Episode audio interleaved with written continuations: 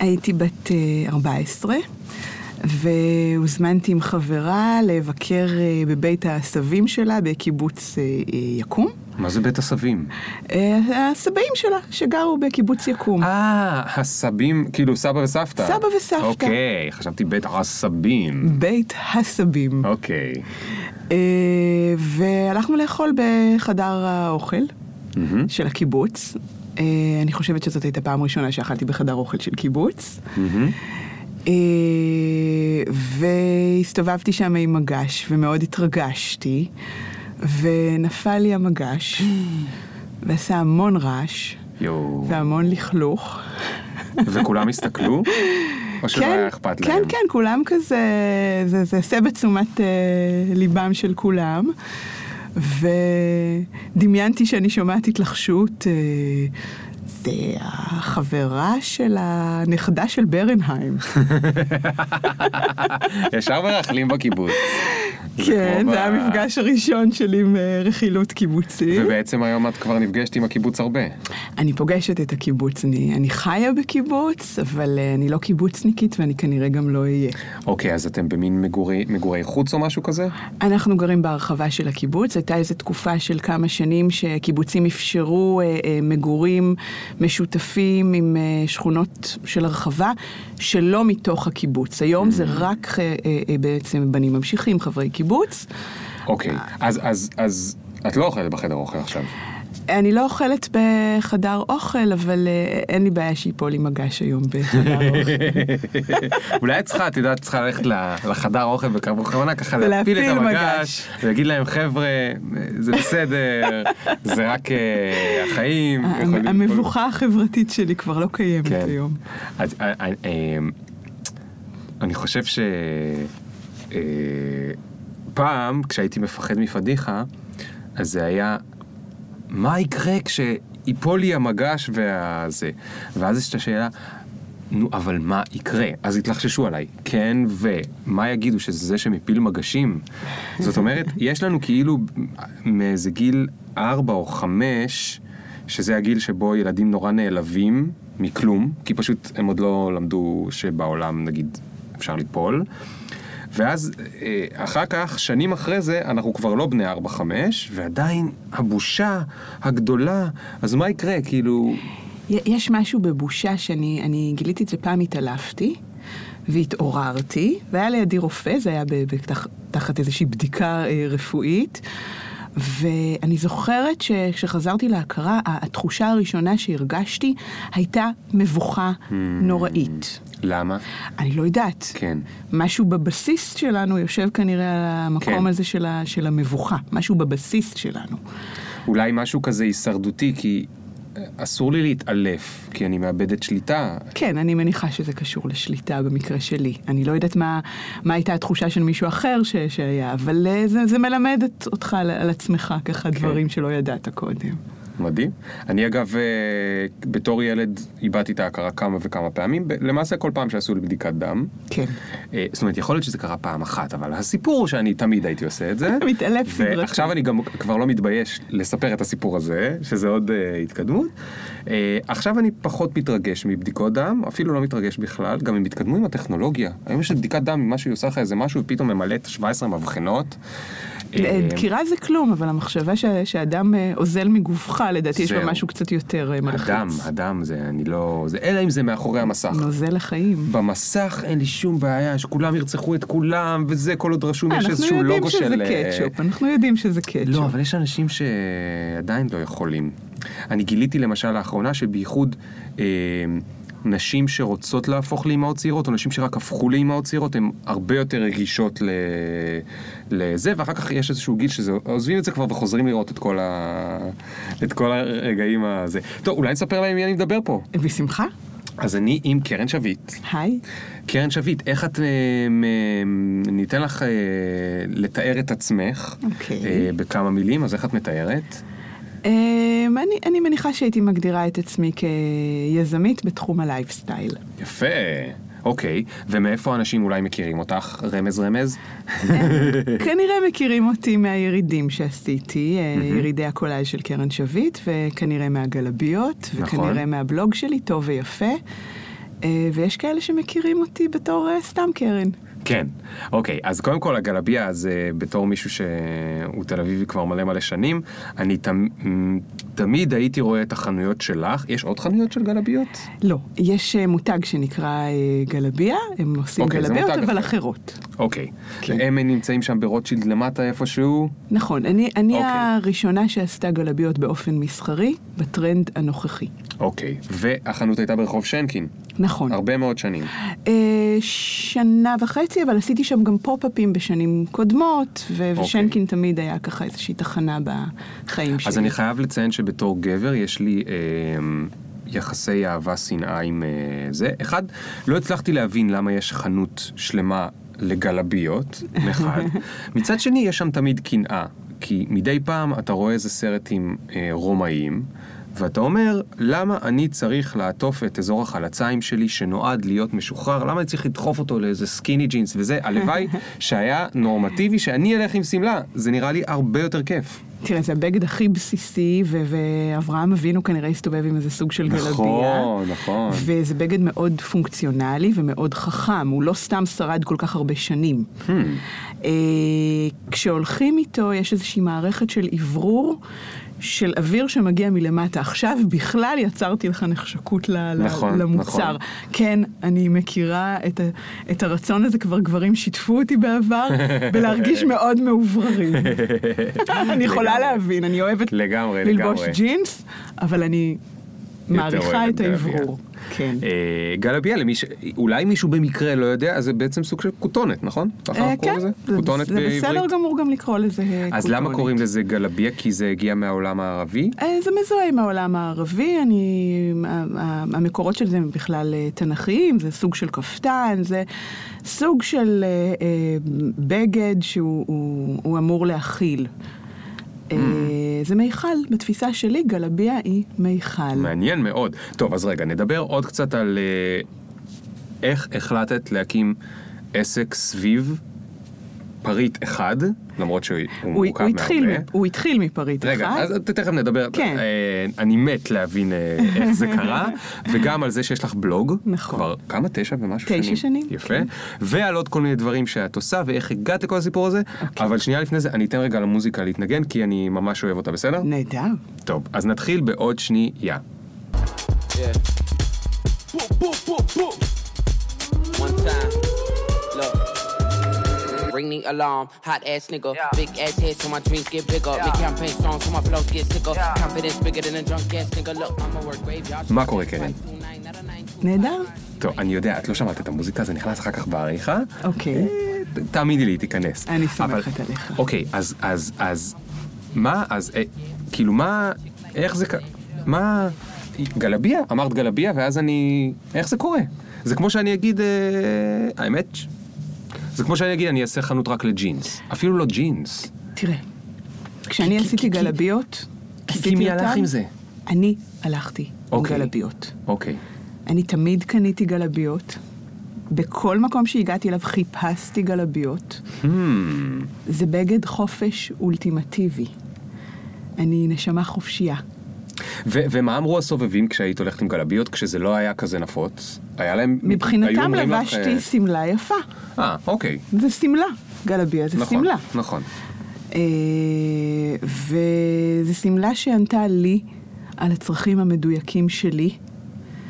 לא הצלחתי למצוא מהסוג שאני רוצה ללבוש. והבנתי שאני צריכה לייצר לעצמי. עשיתי את זה קודם כל כמשהו שנותן מענה לכמה צרכים שלי במקביל. כן. אז בעצם יש פה, אם אני מנחש, לא רק את הצורך האסתטי, שהוא ה-obvious של רוב הבגדים, אלא גם צורך פונקציונלי שיהיה לי נוח בבגדים, נכון? נוח ונעים. נראה נורא נוח. זה second skin, זה, זה מקום שנוח לי להיות בו.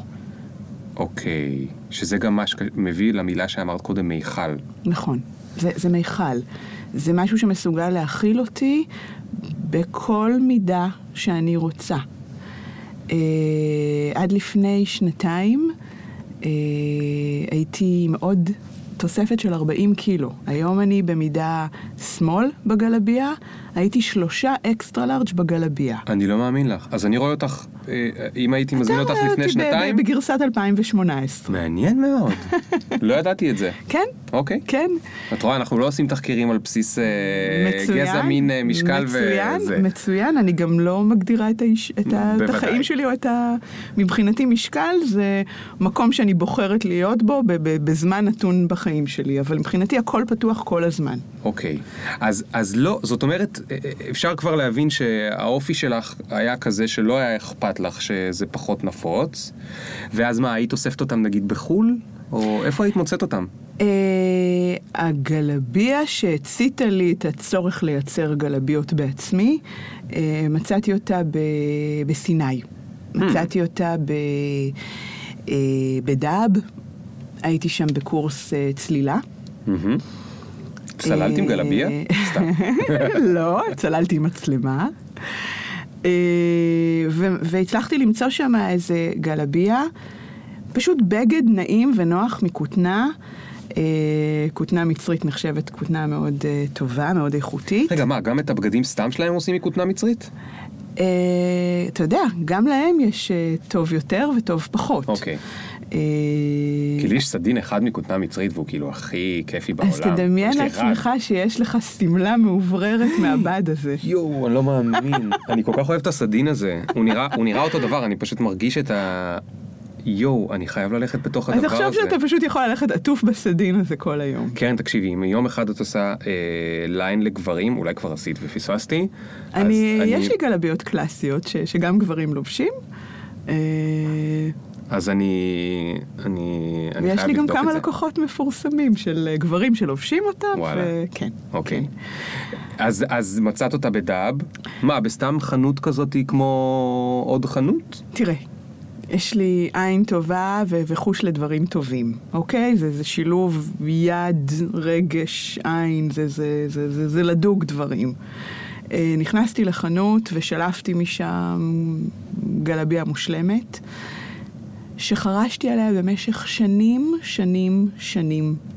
והיא ממש התחילה להתפורר לי בארון, ו- ואני נאחזתי בה, ופשוט תפרתי את המקומות של החורים. ממש, לא עניין אותי. כן.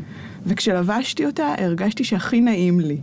וקיבלתי מחמאות, והייתי מאבזרת אותה, ושמה כל מיני דברים. עכשיו פיג'מה, סוג של פיג'מה שמאוד מחמיאה. Mm-hmm. היא לא נראית, היא יודעת להחמיא במקומות מסוימים, ומשחררת במקומות אחרים, ומאוד נוח לי ונעים לי, וכשנוח לי ונעים לי, אני מחייכת, וכשאני מחייכת, אני יפה, mm-hmm. ואני מקבלת מחמאות. ואני מתנהלת בתוך הגלביה הזו, והיא מתפוררת לי. ואני אומרת לעצמי, אני חייבת לדאוג לפלן B, C ו-D.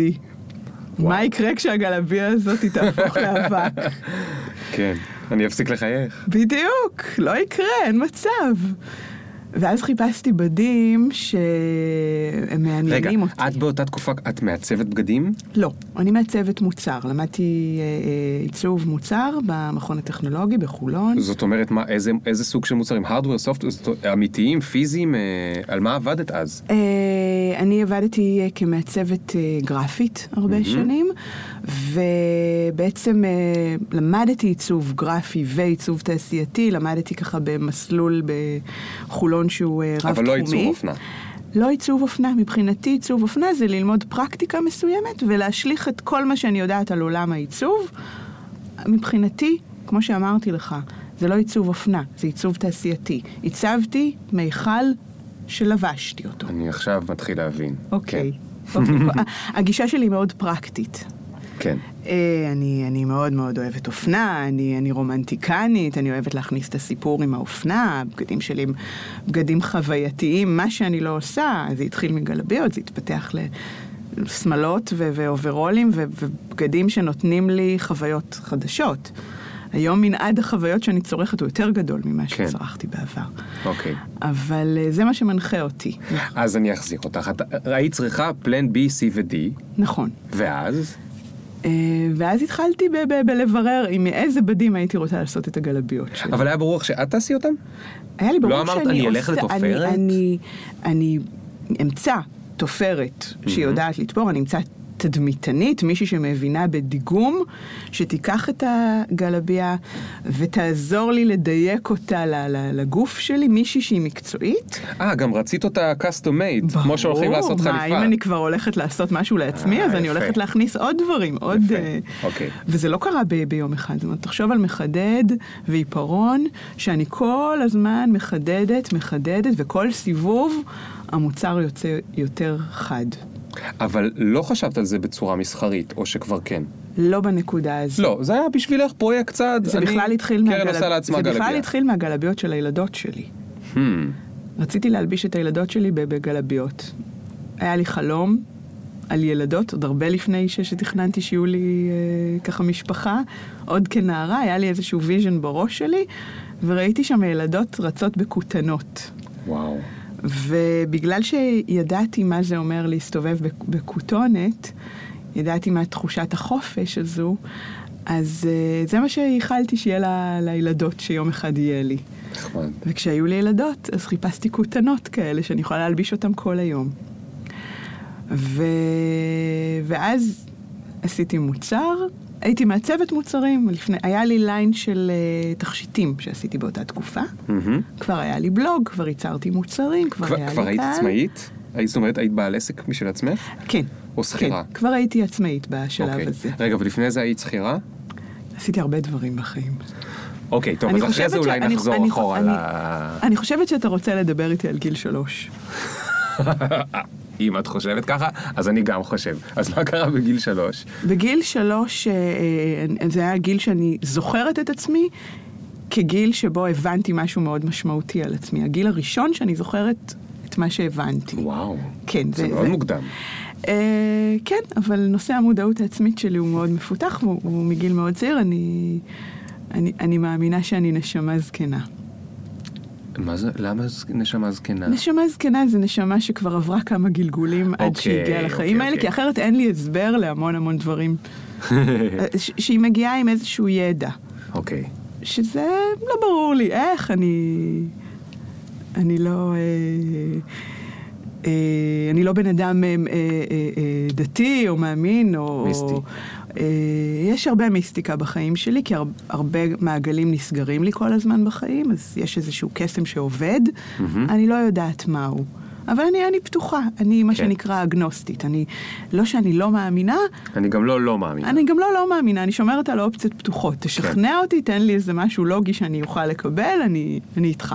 מאמינה גם בקסם. אהבתי. ובגיל שלוש, אימא שלי לקחה אותי לראות בקולנוע את הסרט בילבי. אוקיי.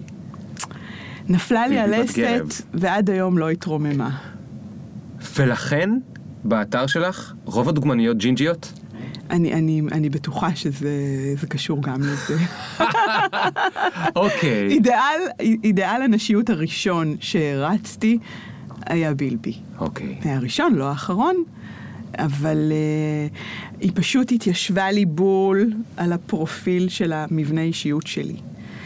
היא ילדת חופש, היא לוקחת את ההחלטות שלה, מתעלמת מלחץ חברתי, עושה מה שטוב לה, היא טובת לב, היא נדיבה, אין לה בעיות כלכליות, יש לה תיק מלא זהב, היא מחוברת לשפע, כסף לא מדאיג אותה, היא נדיבה, היא נותנת לחלשים. אני לא זכרתי את כל הדברים האלה על בילבי, אני מרגיש שאני צריך לראות את זה שוב. תקשיב, אני... באמת, הדמות שלה התיישבה לי על האישיות, היא הרפתקנית, היא הילדה החזקה בעולם, ויש לה לב ענק.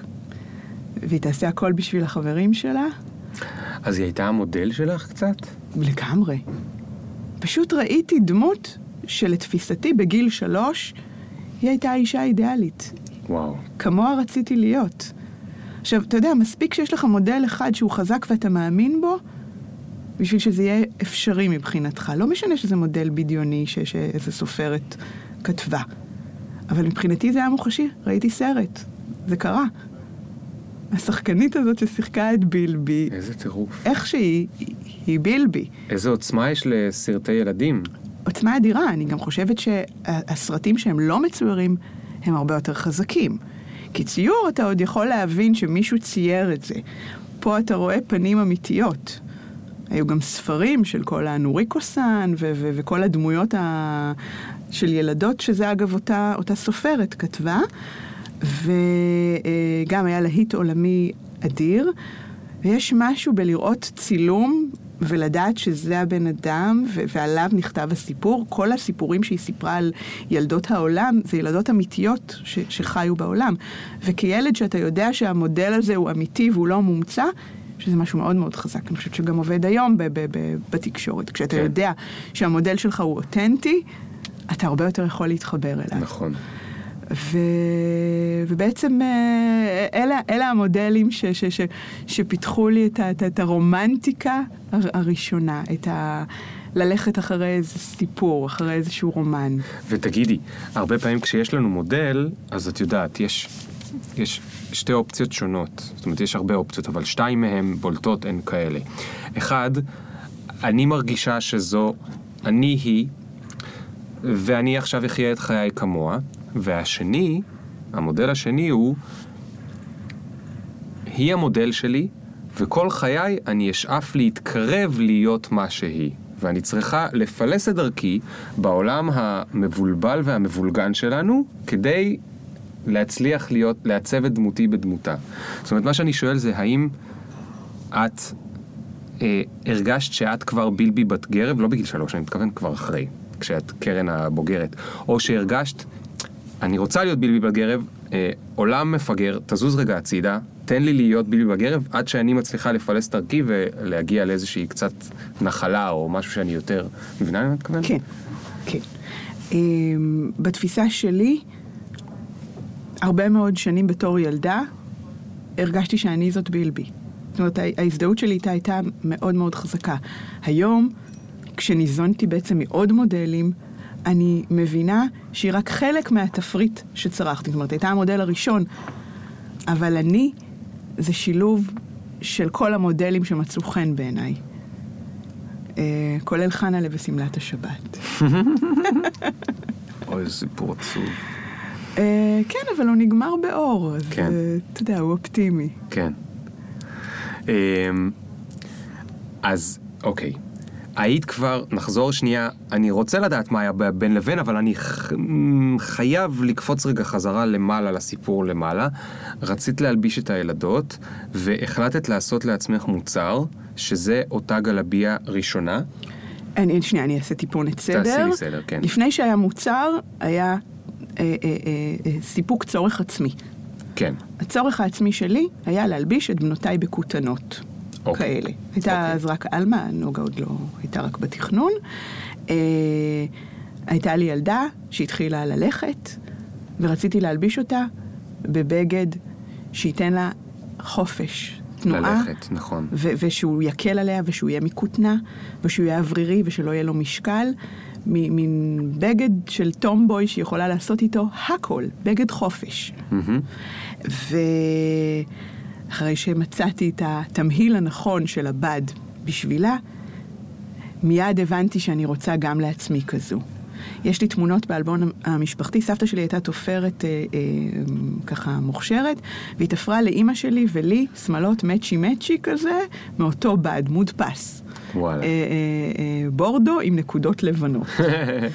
ויש לי תמונות ב- ב- באלבום, זאת אומרת, מבחינתי יש לי תמונות, זה, זה חלק מה, מה, מה, מהזהות שלי, זה חלק, זה חוויה שנצרבה לי, שכילדה אני זוכרת אותה כמאוד מענה. מאוד נהניתי להיות איזה מיני-מי של אימא שלי. כן. שהרצתי אותה. כן.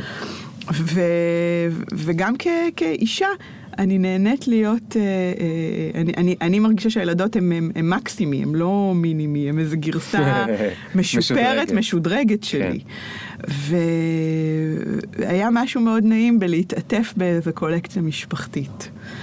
Uh, ומיד החלטתי, נסענו לסיני, לאיזו חופשה משפחית, בתקופה שעוד לפני ההפיכה שהייתה שמה, uh, ו...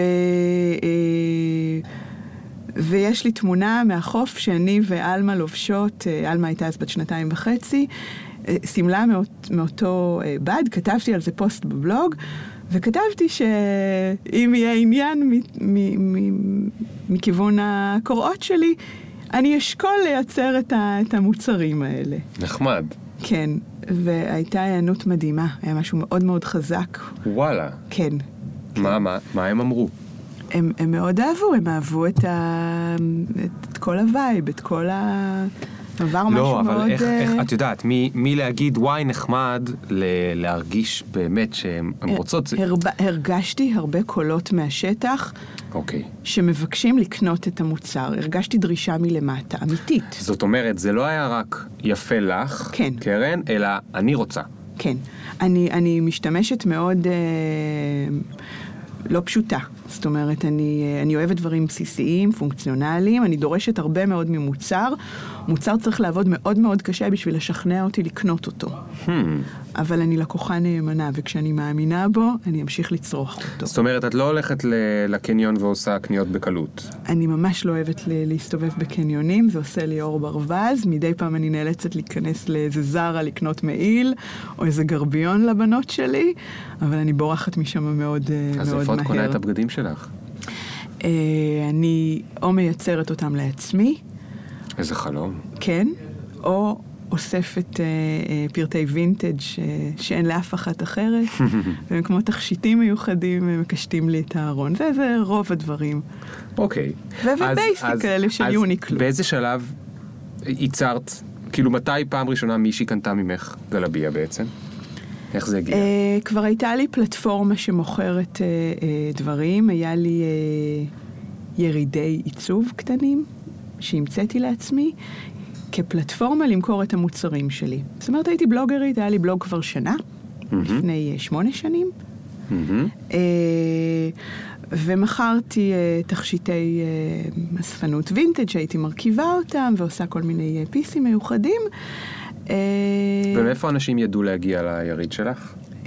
דרך הרשתות החברתיות. Okay. זה היה עוד לפני עידן פייסבוק, mm-hmm. זה היה דרך הבלוג שלי, שאסף לעצמו מעריצות נהדרות, נשים שהן היו צרכניות של לייפסטייל. הבלוג שלי קראתי לו טוב ויפה, ובעצם כתבתי על כל מה שלתפיסתי הוא טוב ויפה בעולם.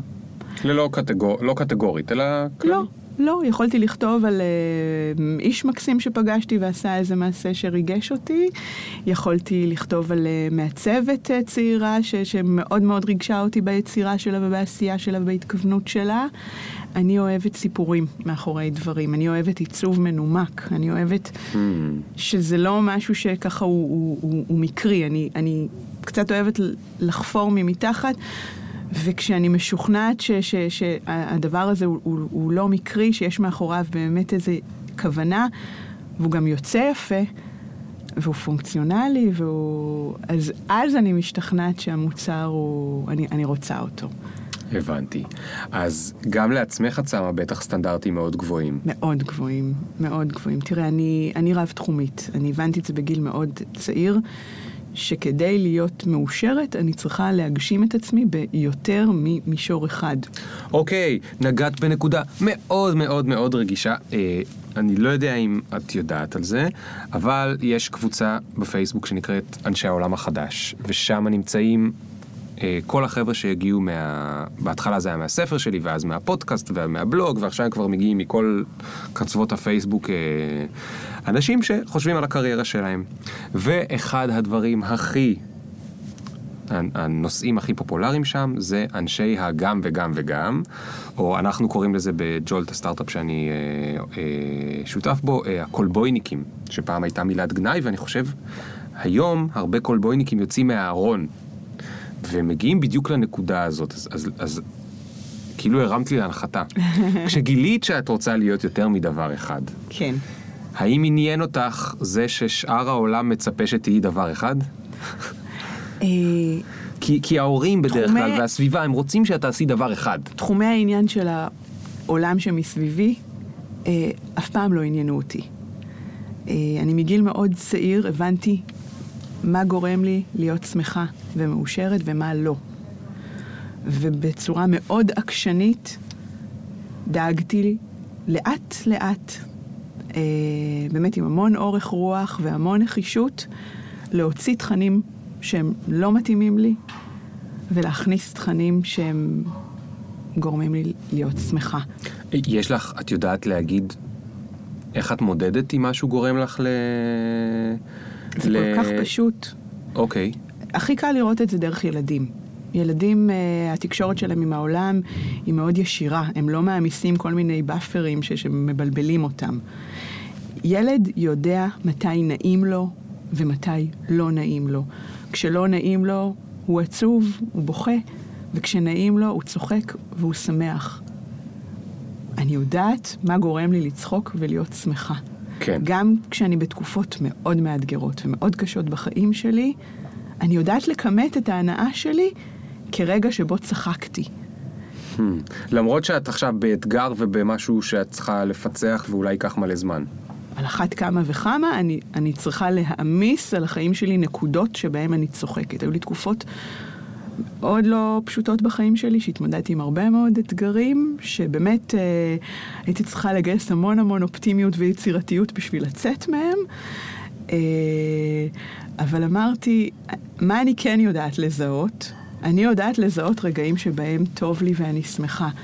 ואני פה על בסיס של מתמטיקה, מאמיסה על המאזניים האלה כמה שיותר רגעים כאלה. ובסוף המשקולת תיתה לכיוון שאני רוצה. ואיך את גורמת להעמסה של עוד רגעים כאלה? אני נוצרת אותם, אני אוספת אותם, אני מעצימה אותם, אני נותנת להם המון מקום. אני מקצה להם אנרגיה. אוקיי. מעניין, אני, אני מאוד אוהב את זה, אבל אני גם עדיין סקרן להמשך הסיפור, שאני בכוונה לא נותן לך להמשיך בו, כי אני נהנה ממנו. כן, כן, כן. אז בוא נחזור רגע לסיפור. אוקיי. אז נחזור רגע עוד פעם לסיפור.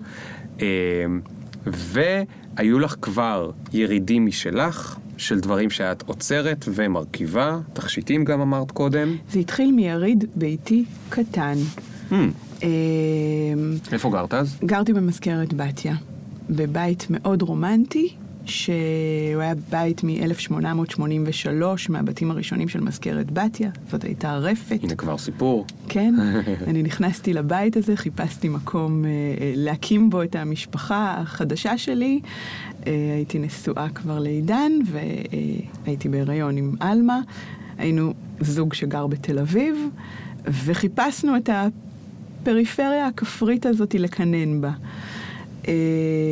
ומצאתי בית עם גג רעפים, בית עתיק, בית עם סיפור, בית שעבר שיפוץ והותאם לצרכים שלנו, ופשוט ראיתי את הבית הזה מהציורים שהייתי מציירת בתור ילדה. כבר ראיתי את העץ שאני הולכת לשתול ואת הגפן ואת ה... ידעתי שאני יכולה להלביש עליו את ה... את המוטיבים האלה, את הגדר, את השביל, את ה... פשוט ראיתי ככה כמה צעדים קדימה. לימים הוא גם הפך להיות הסטודיו שלי, שבו יכולתי להכניס את היצירה שלי ואת העשייה היזמית שלי לתוכו. ובאמת זה היה בית שהכניס לחיים שלי הרבה מאוד עניין, ואפשר לסיפורים הרומנטיים שלי להפוך למשהו, למציאות. ועשית שם את היריד? אה, כן, את היריד הראשון הזה את עשית שם. זה, זה קצת מצחיק לקרוא לזה יריד, כי זה התפתח לירידים. Mm. בעצם, כשאני עשיתי את זה, היה לי את, ה... היה לי את הבלוג של הקורות, הוא היה בערך בן שנה.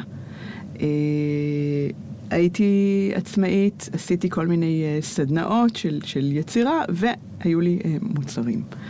המוצרים שלי, מעבר לסדנאות, היו תכשיטים שהרכבתי. חיפשתי מוצר שאף פעם אין יותר מדי ממנו, הוא לא יותר מדי יקר, הוא לא תופס הרבה מקום בחלל, קל לשנע אותו, קל לשלוח אותו. באמת, עשיתי ככה את המחשבה שלי של איזה מוצר הייתי רוצה להתמקד וליצור. שוב, מתוך ניסיון יזמי וכל מיני דברים שעשיתי עד אותה נקודה. אבל מתוך הסתכלות פרקטית. כן. וזה גם מאוד דיבר אליי. באותה תקופה נהניתי לייצר לעצמי את התכשיטים האלה. כל פעם הייתי עושה את התכשיט ומסתובבת איתו, ונהנית לצלם אותו. עם, עם, הייתי עם המון המון תשוקה ל, ליצירה שלי. והפסקתי לעשות את התכשיטים האלה בשיא הביקוש שלהם, כשהרגשתי שלי אין רצון לענוד אותם יותר. וואו. כן. וואו. אני לא יכולה לשווק משהו שאני לא מאוד רוצה בעצמי. נכון, אבל אולי מישהו אחר יכול לשווק לך. לא מעניין אותי להתעסק עם זה בנקודת זמן הזו. איזה אומץ. אבל רגע, מה עם פרנסה? זאת אומרת... איפה שיש תשוקה, איפה שיש נחישות, איפה שיש חריצות והתמדה, יש גם פרנסה. מדהים. אבל אתה יודע, היום אני מתפרנסת עם משהו אחד, מחר אני אתפרנס עם משהו אחר. כן, אבל... לא, אני שאלתי מה עם הפרנסה, זאת אומרת, בשיקול, זה מאוד רומנטי להגיד, אה, אה, רגע, אני רציתי להגיד לך את זה קודם. את מדברת, וזה כאילו את ההוכחה, אחת ההוכחות, אה, לזה שכל הקטע הזה שבן אדם הוא או יצירתי או פרקטי, זה פאקינג בולשיט. נכון. כאילו, את מדברת ברומנטיות מטורפת, ובאותו זמן את מתארת לי את הפרמטרים של חיפשתי משהו שהוא גם ש... מש... משנע, וגם זה, וגם קל לשים אותו בבית, ו... כאילו סופר פרקטי וסופר... וכשהרומנטיקה פוגשת את המציאות. קסם שבאמת עובד. כן, כן. אז בתוך מישהי שהיא כזו פרקטית, עכשיו, יש לך תכשיטים, והם בשיא הביקוש, אז מאיפה יש לך אומץ להגיד, אני לא רוצה לעשות מזה יותר כסף? כי אני כבר רוצה דברים חדשים, ואני מאמינה בהם, גם מסחרית. Okay. אני מאמינה שאם אני רוצה אותם, אני רוצה אותם כי יש לי הרבה סיבות טובות לרצות אותם. אוקיי, okay, זאת אומרת, זה לא נמאס לי וזהו מזה, לא. אלא זה נמאס לי, אבל גם יש משהו אחר. יש משהו אחר שתפס מקום. יש okay. משהו, זה, זה תמיד, ברגע שמשהו אחד מפסיק להזין אותך, אתה מחפש ערוצי תזונה חדשים, אתה בן אדם יוצר, אתה, אתה, אתה, אתה מחפש את החידוש, אתה מחפש את הריגוש. Okay. אני, אני ניזונה מ, מ, מ, מחידושים ומחיפושים, ו, ו, וזה מעניין אותי. Okay. אני נהנית מהחיפוש, ואני נהנית מהיצירה, ואני נהנית מ, מהחיבורים האלה. יש לי בדיעבד, אני למדתי מתוך העשייה שלי, זה שהחושים שלי... יודעים לקלוט רמזים מהעתיד. זאת אומרת, דברים שאני היום רוצה, אני יודעת שבעוד כמה שנים זה יהיה טרנד מטורף. מעניין. מניסיון. פלמינגו. יצא לך לראות פלמינגו בכמה שנים האחרונות? עכשיו הוא בכל מקום. אני לפני שמונה שנים, אף אחד לא חשב על פלמינגויים, חוץ מאולי איזה אספניות, או ככה בנות קצת מוזרות כמוני, אני אספתי באובססיביות אימג'ים של פלמינגויים. פסלים, ציורים, הציפור הזאת ריתקה אותי בזה שהיא עומדת על הרגל ובזה שהיא ורודה ובקווים העגולים שלה, וראיתי כל מיני מתוך הארנובו דימויים שהפנטו אותי. הם לא עניינו אף אחד באותה תקופה. לי בווישליסט של מה שאני מחפשת כשאני יוצאת לשוק פשפשים באנגליה, ברשימה יש לי פלמינגו. רק שהיום אני לא אצרוך את הפלמינגויים האלה, כי מבחינתי זה כבר עבר את המקום שזה מגר... ברגע שהשוק מוצא והתעשייה הסינית מציפה עם פלמינגויים, אז לי יש כבר אהב לדברים אחרים. כן. טוב, כשמשהו הופך להיות המיינסטרים, אז מי שרוצה לחזות את הטרנדים, הוא כבר כן, כבר הוא לא יכול. אני רוצה את המשהו... אז מה עם אננסים? את בסדר עם אננס? אני מתה על אננסים. או שגם כבר לא... אני בעיקר באמת לאכול אותם. אוקיי, אז מה עם הגלביה? מה עם הגלביה? אני באמת מסקרנות. אז בעצם הגלביה, התחלתי לייצר גלביות, ולמכור אותם. בעצם היה לי כבר מוצרים, גם התכשיטים, ואז עברתי לגלביות, היה לי ככה איזושהי מין תקופת mm-hmm. מעבר, וחיפשתי פלטפורמת מחירה, איך למכור אותם. אוקיי, okay, ומה מצאת? והחלטתי שמה שהכי נוח לי, זה לקרוא לקהל שלי, דרך האמצעים שעומדים לרשותי, דרך הרשתות החברתיות, שאז היה רק הבלוג, ואחר כך גם הפייסבוק הצטרף, ולקרוא לקהל שלי להגיע אליי לסטודיו הביתי שלי במזכרת בתיה, שהוא בעצם כמו מין איזה אולפן שידור שממנו אני משדרת את החיים שלי. אני משתפת את כל הרגעים הקטנים של הגילויים והשמחות שאני חובה בחיים שלי. ההתרגשות שלי מלקטוף פרחים ולשים אותם בצנצנת ולשים את זה בבית. הדרך שבה אני מסדרת דברים וגורמים לי לשמחה. והגלביות היו חלק מתוך הדבר הזה. זאת אומרת, אני, אני בעצם, הבלוג שלי טוב ויפה, התייחסתי אליו כאל חצי אומן אישי, חצי מגזין עיצוב. כי הרמה המקצועית שטיפלתי בחומרים, היא הייתה של מגזין עיצוב, גם ברמת הכתיבה, גם ברמת הצילום, גם ברמת הדרישות המקצועיות שלי מעצמי. אני אגיד לך עוד משהו שמאוד חשוב לי, כבן אדם שעושה גם וגם וגם, הדיל שאני עושה עם עצמי, זה שאני חייבת לעמוד בסטנדרטים מאוד גבוהים, כי אחרת אני לא מרשה לעצמי לעשות עוד גם. זה נקודה סופר חשובה. ומעמיסה עוד גם, והוא חייב לעמוד... אבל כל אחד מהגמים צריך לעמוד בסטנדרט. חייב להיות בסטנדרטים מאוד מחמירים מבחינתי. נקודה מאוד מעניינת. כשאני פוגשת בן אדם, שרוב האנשים, תחשוב, אתה פוגש בן אדם ברחוב, ואתה לא פגשת אותו כמה שנים, ואתה מתעניין איפה היה, מה הוא עשה, מה הוא עושה היום, והוא אומר לך, אני עושה כך וכך, ואתה אומר, וואו, ואז הוא אומר לך, כן, ואני עושה גם את זה, וגם את זה, וגם את זה, וכל גם כזה שהוא מעמיס, באופן טבעי, אתה תחשוב... טוב, הוא לא רציני כל כך. הוא כנראה לא עושה שום דבר יותר מדי טוב, אם הוא עושה גם וגם וגם. נכון. אז הדיל שלי, קודם כל עם עצמי, זה שאני מעמיסה גמים, רק על מקומות שאני מאוד מרוצה מהתוצר. אני לא אומרת שהם מושלמים, אבל אני אומרת שאני מנהלת אותם באופן שאני שבעת רצון, ואז אני... זה כמו בג'אגלינג. אתה, אתה מעיף בא, בא, באוויר שני כדורים, זה עובד לך, אתה תעמיס כדור שלישי. אם זה לא ייפול לך, אתה תעמיס גם רביעי וגם חמישי. Mm-hmm. אז זה חייב להיות ברמה מקצועית מאוד גבוהה, וזה חייב להיות משהו שאני מאוד צריכה בחיים שלי, כי אם אני מוכנה לעבוד כל כך קשה, בשביל שיהיה גם וגם וגם בחיים שלי, אני מוצאה המון אנרגיות בשביל לעשות ג'אגלינג של, של חמישה דברים, אז, אז, אז זה באמת צריך להיות משהו שגם מחזיר לך המון. אוקיי, okay. אז רגע שאלה, עכשיו אני קופץ שנייה להווה. היום את העיצוב הגרפי, mm-hmm. את עדיין עושה בעצמך, או שיש לך מישהו שעוזר? אני נעזרת באנשים שאני תופסת אותם כסופר מקצועיים, ועדיין אני מאוד מאוד מעורבת ברמת הוויז'ואל והחזון, ואני גם עושה הרבה מאוד מהצילומים בעצמי, אבל כדי להצליח לעשות גם וגם וגם, אני, אני הגדלתי את המעגלים שלי, ויש עוד אנשים בתוך המערכות האלה, שאני יודעת להסביר להם בצורה מאוד מאוד מדויקת מה אני רוצה ומה אני מרגישה ומה הדבר הזה צריך להיות. אני מאמינה שכל דבר שמישהו אחר יודע לעשות או יכול לעשות טוב כמוני או טוב ממני, אני לא צריכה לעשות. כן. אני צריכה לעשות? אני ממש רציתי לשחוט את זה ממך, אבל זה בא בקלות. כן. כי, כי אם אנחנו מדברים על אומנות הגם וגם וגם, חלק מזה... הקסם בגם וגם וגם, קודם כל, במובן הכי ילדותי של זה, זה פשוט כי יותר כיף לעשות הרבה דברים ממעט. נכון.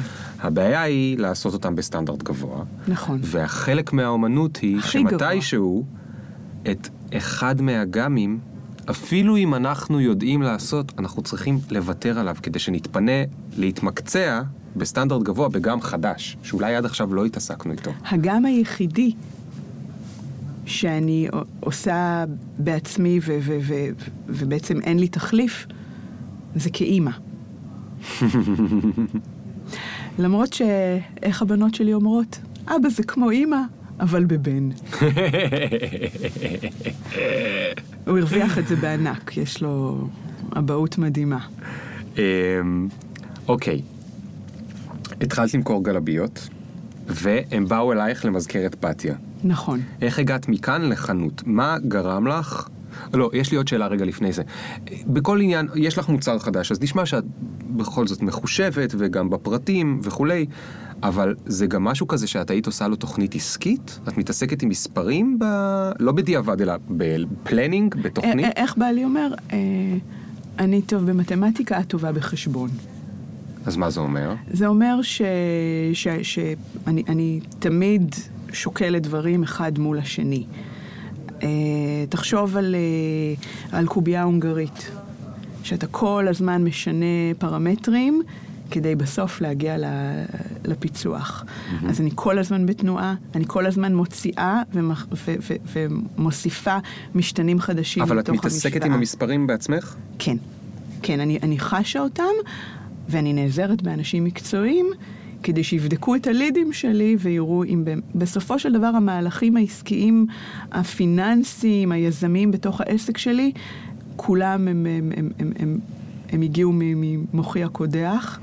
ניסיתי למצוא דרך איך לייצר מימון לאיזה רעיון מטורף שלי, ועשיתי את זה ככה. רציתי למכור גלביות. רגע, ככה התכוונת מאחורי האוזן, נכון, לא ראו בפודקאסט. נכון, נכון, צודק.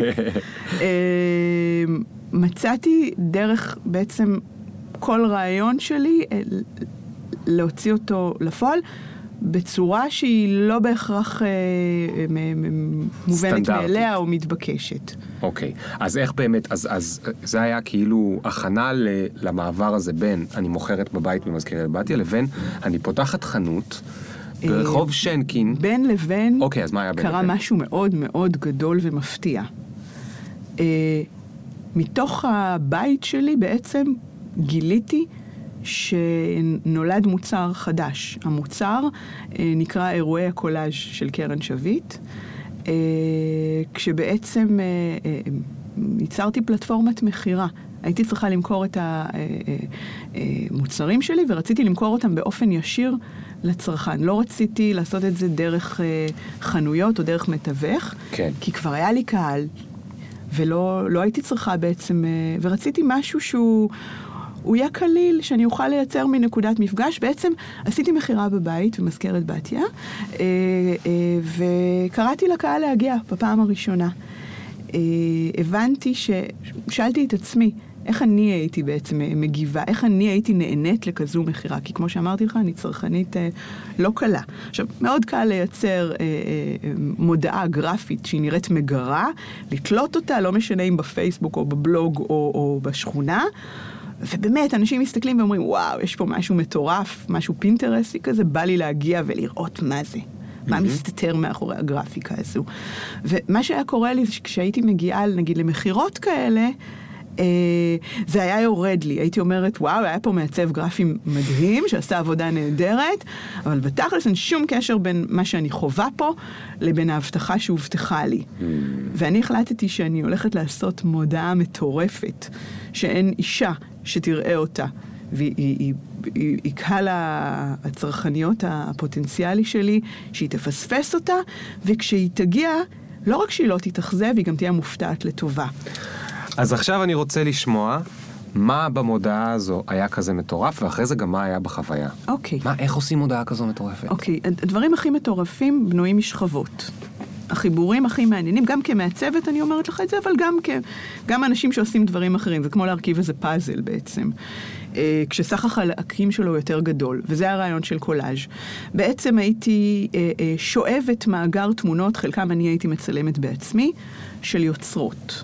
בחרתי עשר יוצרות, שאני הייתי אה, אחת מתוכן, שעולמות התוכן והטעם שלהם נושקים לשלי, אבל לא מאיימים עליי. אם אני מייצרת תכשיטים, לא הייתי מביאה עוד תכשיטנית. הייתי מביאה מישהי שהיא מעצבת בגדים, שמי שאוהבת את התכשיטים האלה, תהנה גם ללבוש את הבגדים האלה. זאת אומרת, אותה קבוצת טעם, ותהנה להלביש את הילדים שלה במוצרים מסוימים, ולקנות לבית דברים אחרים. לא היה לי קשה למצוא את קבוצת הטעם הזו, כי בעצם אני, אני הייתי הפרמטר של קבוצת הטעם. כן. עולם התוכן הצרכני שלי הוא היה הפקטור של מה נכנס ומה לא. אני יכולה לשווק ולכתוב ולעוף על מוצרים שאני רוצה אותם לעצמי. כן. זאת אומרת, המהלך החכם שעשית פה... הוא הסתבר הוא... כחכם, אבל הוא לא, נעשה לא, מתוך... לא, לא, לא, לא. הוא, הוא, הוא לא הסתבר כחכם. הוא חכם. זאת אומרת, אוקיי, את אולי לא ידעת ועשית את זה באינטואיציה שלך, נכון. או בניסיון שלך, אבל זה מהלך שאני יכול להגיד לך ששיווקית. בוודאי שהוא חכם, לא סתם, את יודעת, פסטיבל מוזיקה, אנחנו מכירים את הפוסטר, ובפוסטר יש עשרים להקות, שפוגעות בערך באותו קהל יעד עם אותו טעם, כי סביר שהוא ישלם כרטיס קצת יותר יקר, כדי לראות עשרים להקות, ולא רק להקה אחת. נכון. והוא יבוא לשלושה ימים בשביל עשרים להקות. יש פה עוד דבר מאוד חכם. אתה מערבב את קהלי המעצבות האלה, זאת אומרת, מי שאוהבת את התכשיטים של המעצבת הזו, גם תאהב את המוצרים של האחרת. נכון. ולמעשה הכרזתי, מתוך איזה אומץ וסוג של חוצפה, על זה שפעם בחודש אני אארח אצלי בבית, בסטודיו הביתי שלי, במזכרת בתיה, עשר מעצבות, וכל חודש יהיה נושא אחר, כי אני אוהבת עניין, ואני אוהבת okay. שינוי. ועולם הצרכנות של מאי, זה לא עולם הצרכנות של יולי. בכל חודש יש דברים אחרים שאני רוצה להכניס לתוך עולמות הצרכנות שלי. וזה כל פעם מביא קהל חדש, שהוא רלוונטי. וואלה. כן. זאת אומרת, לא, זה לא היה קהל נאמן? זה היה קהל נאמן שהלך וגדל. במחירה הראשונה... אוקיי, זאת אומרת, נוסף קהל חדש. במח... כל פעם. במחירה הראשונה, שהייתה ביוני, אה, הגיע קהל, הגיעו מאה וחמישים נשים. ספרתי אותם בכניסה. אה, באירוע שהיה... חודש אחרי זה הגיעו שלוש מאות וחמישים נשים. וואו. החשמל נפל, היה חם, היה יולי. היה איזשהו מין רגע כזה שהרגשתי כמו סרדין בקופסה, סרדין מזיע בקופסה. אני לא אוהבת להזיע, אני אוהבת לעבוד קשה. בגלל זה את הולכת להביע. אני לא אוהבת, בדיוק, בדיוק. והבנתי שהמחירה הבאה צריכה להיות מחוץ לסטודיו שלי. ובעצם נכנסתי לתוך תהליך של הפקות אירועים, אה, לעמוד באירוע בחודש התחיל להיות יותר קשה, כי, כי פשוט נהיו הפקות מורכבות. אני יכולה להגיד לך שבשנה הראשונה עשיתי עשרה אירועים, שחלקם היו מאוד גדולים. וואלה. כן. ו- אבל זה... של ארבעים מעצבות, ב- ב- בשטח של כמה דונמים, ב- בכל מיני מקומות רומנטיים. וואו. והחלטתי שאם יש לי את, ה- את, ה- את היכולת א- א- לגרום לאנשים לצאת מהבית ולהגיע פיזית למקום ולהכיר מעגלים של יוצרים ש- ש- שבעצם הציגו אצלי ב- באירועים, אני גם רוצה להביא אותם למקומות ש- שהם יגידו... וואו, למדתי משהו על המקום הזה, למדתי משהו על עצמי, על איך שאני מרגיש במקום הזה. הבאתי אותם לכל מיני מקומות שלתפיסתי הם היו משמעותיים. אם, אם אנחנו מדברים על קניון, לא קניון. קניון בטבע יותר דיבר אליי. שדה. שדה, מטה, מוזיאון חלוצים, יקב, כל מיני מקומות שהיו בו, מקומות שהיה להם פוטנציאל של חוויות. קרן, את חייבת לי תשובה על ההזמנה. איך ההזמנה, אני תכף חוזר לשם, אני פתאום קלטתי שלא קיבלתי זה. אמרת שכבות, התחלת להגיד שכבות. אוקיי. איך ההזמנה נראתה? מה, מה היה שם? אוקיי. אה, ההזמנה הייתה בנויה מצילומים שחלקם אני צילמתי וחלקם אה, שאבתי ממאגר התמונות של המעצבת, כשבעצם בחרתי פריט אחד של כל מעצבת, mm-hmm. שהתאים לסיפור, לתמה של המחירה, וכשראית את כל התמונות האלה ביחד, הבנת שיש פה משהו שהוא הרבה יותר חזק מאוסף התמונות, וזה גם הכוח של המחירות האלה. ודאגתי שכשאתה מגיע למחירה הזו, משהו כל כך חזק יתקיים בה ברמת החוויה, שאם אני משווקת שבעים אחוז, זאת אומרת, השיווק הופך להיות שבעים אחוז ברשת, ומאה אחוז במציאות. קצת כמו בעולם הדייטינג. היה תקופה ככה בין בעלי הראשון לבעלי השני, ש- שהייתי בעולם הדייטינג, ככה בסביבות גיל שלושים, וגיליתי שמאוד קל לשווק פרופיל, אבל במציאות יש פער שלרוב הוא לא מחמיא לבעל הפרופיל. כן. המציאות חוטאת, זאת אומרת, הפרופיל חוטא למציאות, יותר נכון. והדברים שאני מאמינה בהם זה הפוך. זאת אומרת, בגלל שברשתות החברתיות מאוד קל לייצר מצג שווא, המציאות חייבת להיות אמיתית ולספק יותר מהחוויה ששיווקת ברשת. כי מה קורה אם הם לא מספקת יותר? אתה מאבד את האמון של הקהל הזה.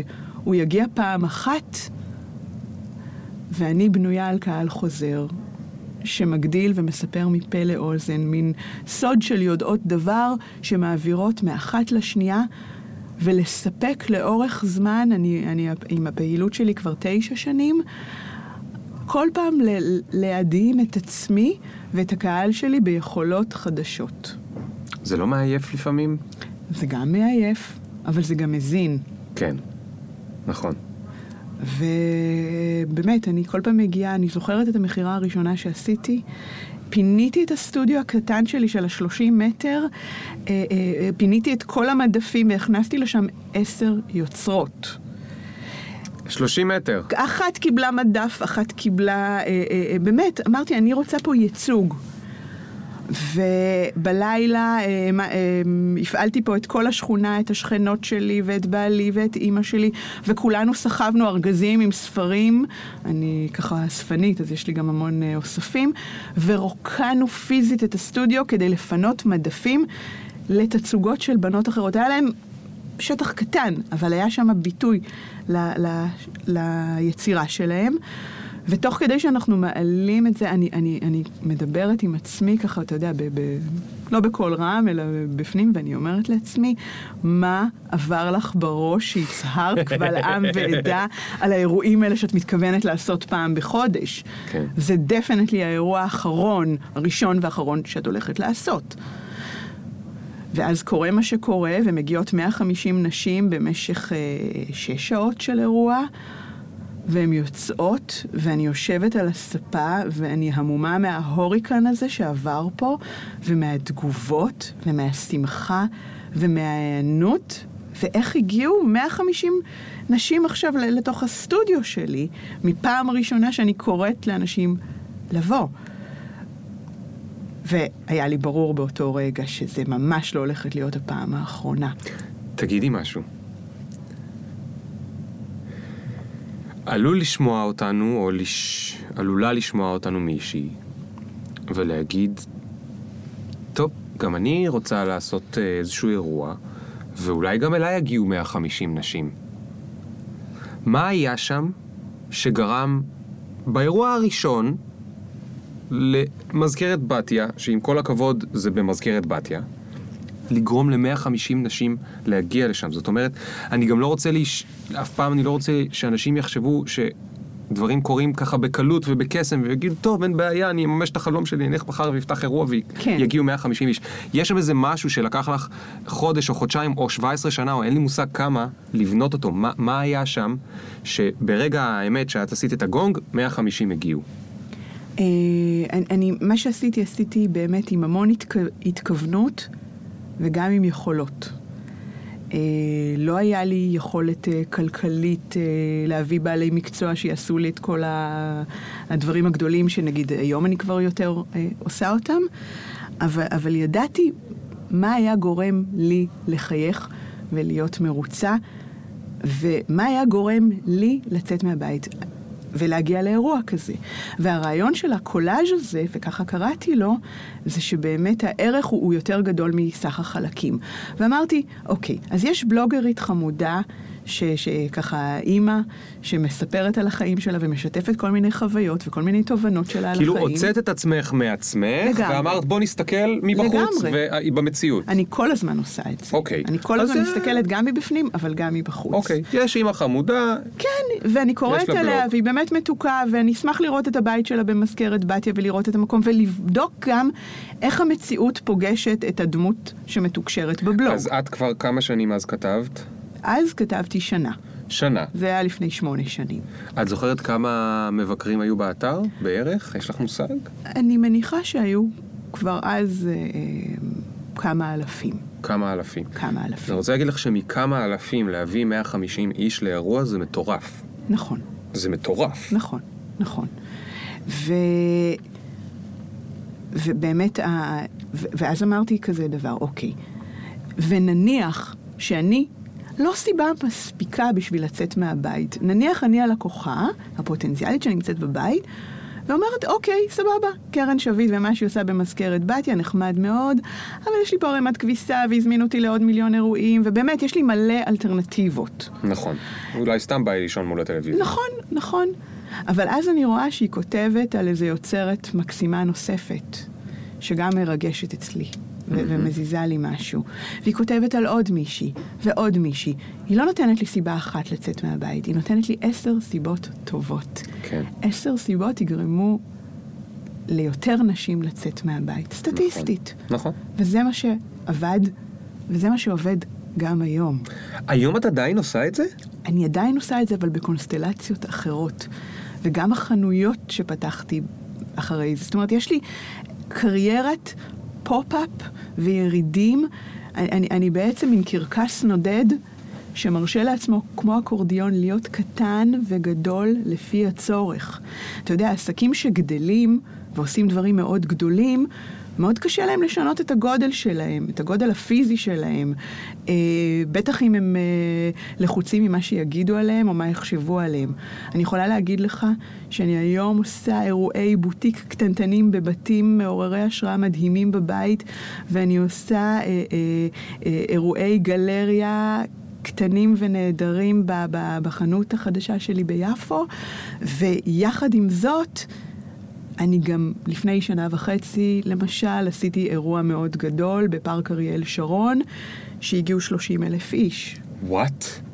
כן. וואו. ועשיתי אירוע של מאה ועשרים מעצבים בגני התערוכה, אה, שהתפרס על אה, אה, חמישה דונם של, של מבנה. תגידי רגע. חמשת אלפים מטר. לפני, שנייה, שנייה, שנייה. שנייה. אני לא יכול להתעלם רגע ממה שאמרת רגע. אה, יש, יש... יש על, מלא על מה לדבר איתך, ולא נשאר הרבה זמן, אז אני רגע קופץ לאירוע הזה של ה-שלושים אלף איש, כן. אוקיי? הבנו על הדרך שיש לך חנויות, כן. חנות שעברה ליפו, ו, וזאת למרות שאת מתגוררת בקיבוץ גבת, כן, נכון? היום אני גרה בעמק יזרעאל, אה, בחמש כמה, שנים. כמה זה אחרונות. נסיעה ליפו? בלי פקקים זה שעה ורבע. אוקיי. זה מדינת פקקים, בדרך כלל יש פקקים. אני משתדלת להיות מחוץ לפקקים, אבל גם כשאני בפקקים אני מדברת ועובדת. אוקיי, אני בכוונה אומר את זה כי לכל אלה שמחפשים תירוץ, למה לא? אז, אוקיי. אז יש לך אירוע של שלושים אלף איש. שאלה ראשונה, את עדיין מתרגשת? כי כבר עשית אלף אירועים בחיים. אם אני לא אתרגש, לא יהיה פרק נוסף. זאת אומרת, מבחינתי זה אחד הדברים שמנחים אותי. אם אין לי תשוקה, אין סיכוי למוצר הזה להצליח. אז את עדיין מתרגשת. בוודאי. את מפחדת גם? תמיד. מה, מה, מה? אבל זה לא פחד שמשתק, זה פחד שמניע. אוקיי, אבל מה, מה, מה הפחדים? אני מודעת לסיכונים. אוקיי, אז מה הסיכונים נגיד? כלכליים. שלא יבואו? אני יזמית. מספיק שאני אעשה סטייה אחת ואעשה השקעה באפיק. שיכול להפיל אותי אה, כלכלית. מה לדוגמה, מתוך ה-שלושים אלף איש האלה? אני... כאילו מתוך ה... באירוע הזה. הסטנדרטים שלי הם גבוהים. אני עברתי לא מעט אה, אה, אה, נפילות כלכליות, שאם תסתכל עליהם מהצד, תגיד, זה היה השקעה לא נבונה. אם אתם לאורך זמן, אם אתה בוחן את הקריירה, אתה מבין שזאת כן הייתה השקעה נבונה, כי גם למדתי מהם, וגם שכללתי את המוצרים העתידיים שלי, אבל חוויתי קביעות מאוד מאוד קשות של, של אש, של האירוע הגדול הזה שעשיתי בגני התערוכה. קודם כל, בשבילי לעשות אירוע בגני התערוכה, זה ביג נו נו. גני התערוכה, עם כל הכבוד, נכון, זה לא אז, מקום שיש זה לו, האירוע של חבר. שיש לו ערך להביא אנשים. נכון. אבל שבוע לפני כן, הלוקיישן המדליק שהיה לי נפל. וואו, כן, שבוע. בגלל כשל הפקתי, שבוע לפני, לא היה אישור של מכבי אש. יו. זה היה אמור להיות אנדרגראונד uh, סיטי, בתוך איזה חניון מסעיות של איזה מתחם מסחרי תעשייתי חדש מהניילונים. וואו. משהו שאם היית עובר מבחוץ ולא היה לך מידע מוקדם, בחיים לא היית יכול לדעת מה מתרחש שם. כן. אהבתי את הסיפור הזה, זה, זה, זה עשה לי את זה. כן. אבל מה לעשות שהסיפור הזה התפוצץ, בגלל שלא קיבלנו אישור מגורם הפקתי בשטח, שקשור למכבי אש.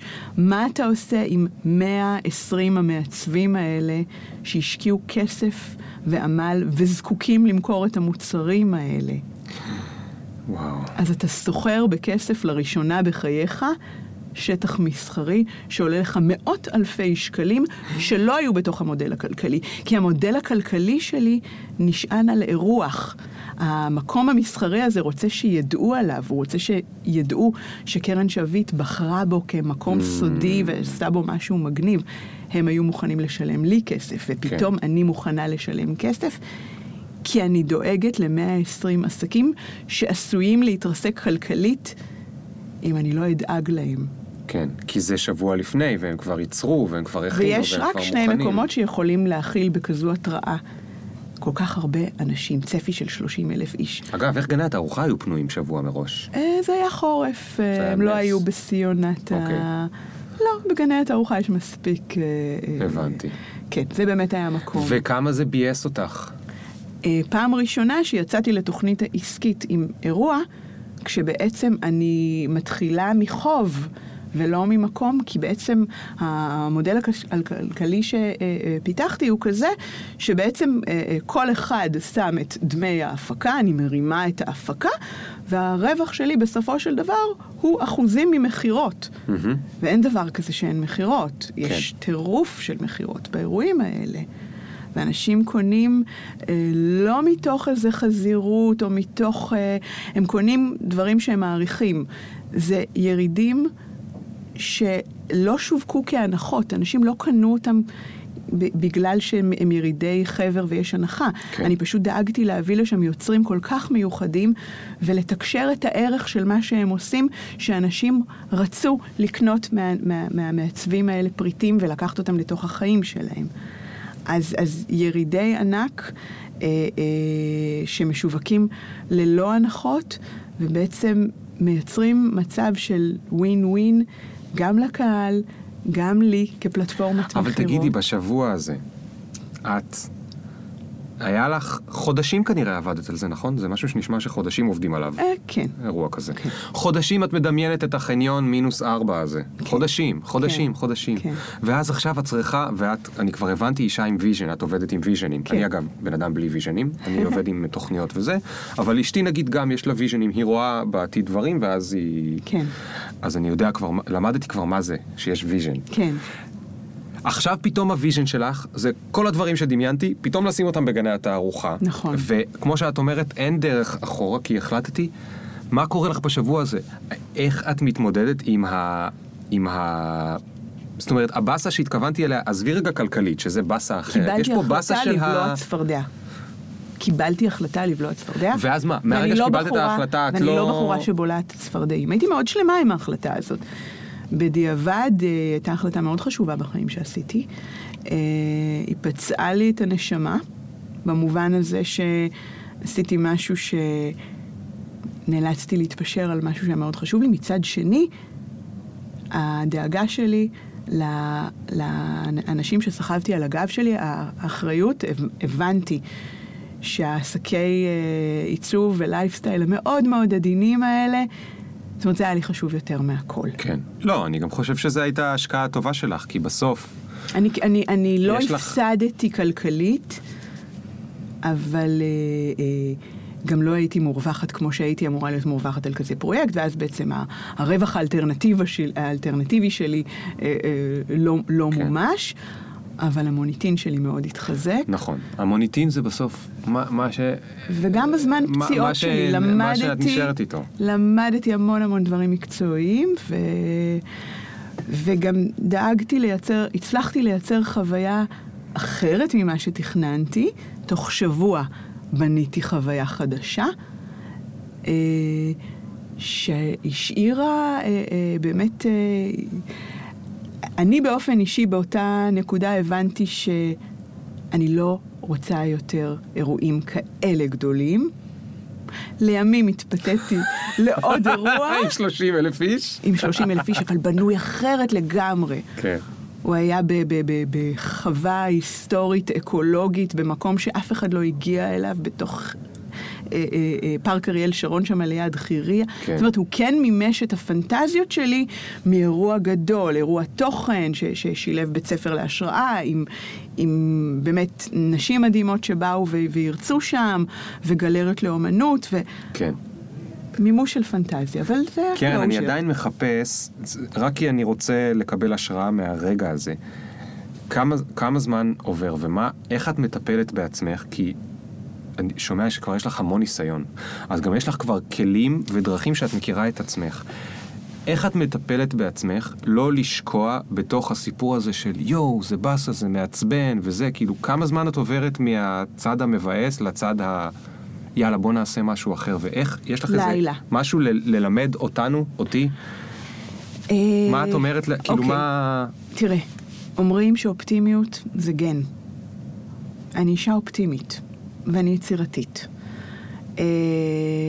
זה לא אומר שאני לא הולכת לישון בלילה עם דאגות. אני הולכת לישון עם דאגות, מתעוררת בשעה מאוד מוקדמת בבוקר, יקיצה טבעית, שלוש, ארבע בבוקר, תלוי כמה אני מוטרדת. אבל אז ה... היצירתיות שלי היא בשיאה, והאופטימיות שלי היא בשיאה, אני בן אדם של בוקר, ו... ופתאום, באמת, מן מקום חצי מודע, חצי לא מודע, המון המון קשיים שלי או אתגרים נפט... נפטרים. אגב, הם נפטרים... אני חייב, סליחה שאני מתעקד על השניונת הזאת, אבל לפני או אחרי שאת יוצאת מהמיטה? זאת אומרת, הם נפטרים עם הסמיכה בראש בעיניים? הם מתחילים במיטה, הם מתחילים במיטה. כן, זה הקולות האלה שאומרים לי, תשכחי מלישון. זה נגמר. כי אצלי זה מעניין. כל עוד אני בסמיכה עם המיטה, לפני הקפה וזה, זה עדיין הקולות הדאגות. ומה אני אעשה עם זה, ומה אני אעשה עם זה, ואיך שאני יוצא מהמיטה, רק אז מגיעה לי האופטימיות. פתאום הכל נראה קל כזה. תראה. עם הקפה בכלל. תראה, אין לי בעיה לצאת מהמיטה בבוקר, באמת, כי אני, אני, אני נהנית להתחיל את היום, ואם אני מתחילה אותו בשעה שכולם ישנים, וואו, אז זה נותן לי שעות של פור, שבהם אני יכולה להתרכז ולעשות כל מיני דברים, בלי שיש לי הסחות דעת. כן. אז מבחינתי, אני, אני קמה ב, ב, ב, בשמחה, בהתרגשות. כן. אבל אני מדמיינת את המוח שלי, כמו אה, אה, מטבח תעשייתי ענק, עם קיר מלא מיקרוגלים. אני בלילה, אני בלילה הולכת לישון, מכניסה כארות, מכניסה את הדאגות, מכניסה את הפרמטרים, אני לא יודעת איך, איך הדברים ייפטרו. אני לוקחת את המרכיבים, שמה אותם בקערה, משגרת אותם לאיזה מיקרו ושוכחת ממנו. וממלא, כי, כי אין לי בעיה אחת לפתור, יש לי מלא בעיות לפתור. ובבוקר אני קמה, אתה יודע ממה אני קמה? אני קמה מהטינגים. אתה מכיר את זה שיש את הטינג כן, שמשהו כן, מוכן? כן. אני לא בודקת איזה מיקרוגל לא הבשיל. אני פשוט עובדת עם הדברים שמבשילים לי.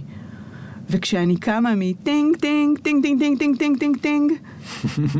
כן, עכשיו בכלל, מי שמקשיב לי עכשיו שאני מופרעת. לא נכון, לא נכון. אני מתעוררת לצלילי האסימונים האלה של המיקרוגלים שנפתחים לי. ואני פותחת, ומבחינתי יש שם תבשילים מדהימים. אני רוצה להגיד לך, קרן, שהיום בלילה אני הולך לישון, ויש לי אוסף של בעיות. יש לי מלא אוכל להכין. אגב, בבית אין לי מיקרו, אז אני אנסה לדמיין בכל זאת מיקרואים. והיום בלילה, אני לא הולך לישון מודאג, אני אכניס את הדברים למיקרוגל, ואני אחשוב על הוויז'ן הזה, כי אומרים שדווקא לפני שינה, זה מאוד עוזר לכוונן את השינה. זה באמת מחקרית. אפשר לכוונן את השינה, אפשר לכוונן מה אתה רוצה לפתור, לא תמיד זה עובד, אבל זה מעלה את הסבירות. אני אכניס אותם למיקרואי, ומחר בבוקר נראה אם... אולי, אולי אני גם יצליח להקדים את האופטימיות בכמה דקות, ולא לקום מדאגות, אלא לקום מטינגים. אני סקרנית לדעת אם זה מצליח. אז קרן, תשמעי, זו נקודה מצוינת להפסיק, למרות שבאמת יש עוד המון על מה לדבר, אולי אני אאלץ להזמין אותך שוב בעוד איזה חצי שנה. יש סיכוי.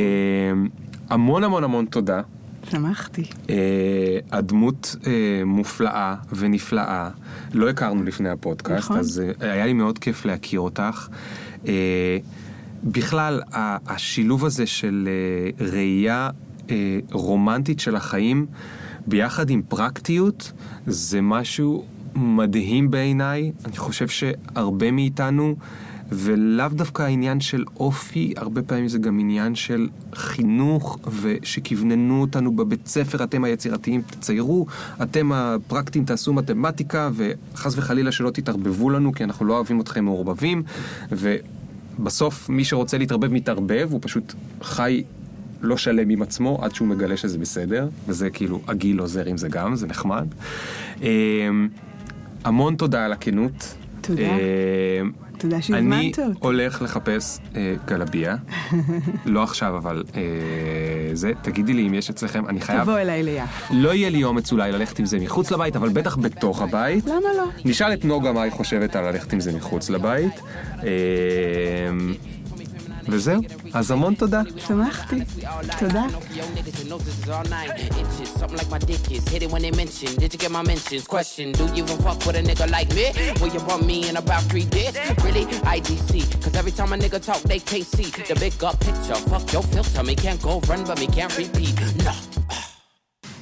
עידן הוא הגבר השני שניסיתי לו.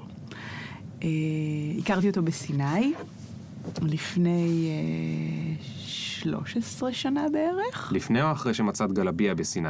כי נשמע שאת מוצאת דברים טובים בסיני. הדברים הכי טובים בחיים שלי הגיעו מסיני.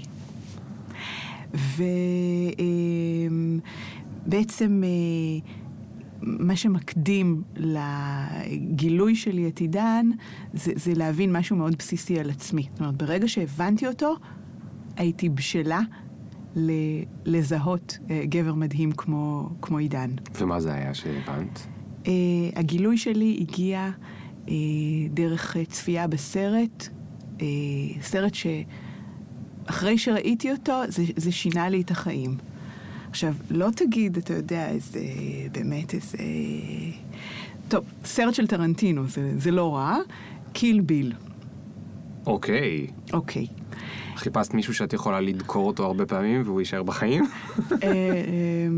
בוא נאמר שלעידן יש יכולת לשרוד, אין ספק, אבל אני אישה לא פשוטה. לא התכוונתי לזה, כן? אבל הבנתי משהו על עצמי. אני הייתי טומבוי בתור נערה. תמיד הרגשתי שיש לי רצונות שיש לבן, ושעולמות התוכן של הילדות שהקיפו אותי לא היו רלוונטיים אליי. התחרתי עם בנים, שיחקתי במשחקים שלהם, הם הרבה יותר עניינו אותי, הם היו יותר תכלס, הם לא התעסקו בכל מיני התקטננויות וחשבונות שהיו אז בין בנות. וגם השאיפות שלי והרצונות שלי של מה לעשות בחיים, והיו הרבה יותר דומות של בנים מאשר של בנות שהכרתי. ואת המקום הזה של הטומבוי סחבתי המון שנים.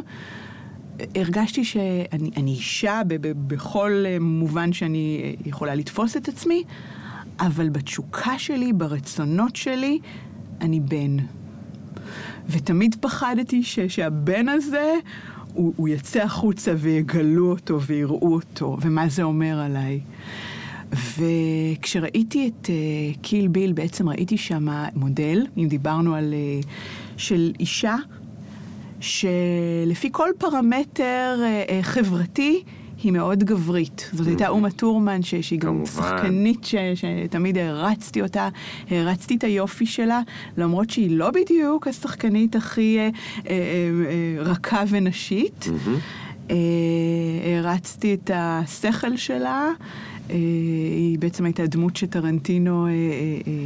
תמיד נתן לה... היא הייתה מוזה של טרנטינו, אני מאמינה שהוא היה מאוהב בה, ובעצם זה התחיל מצמח, מאישה שבעצם הסצנה הראשונה זה שהיא שוכבת בבית חולים כזה לבן וקר, ורואים איזושהי תזוזה קטנה באצבע.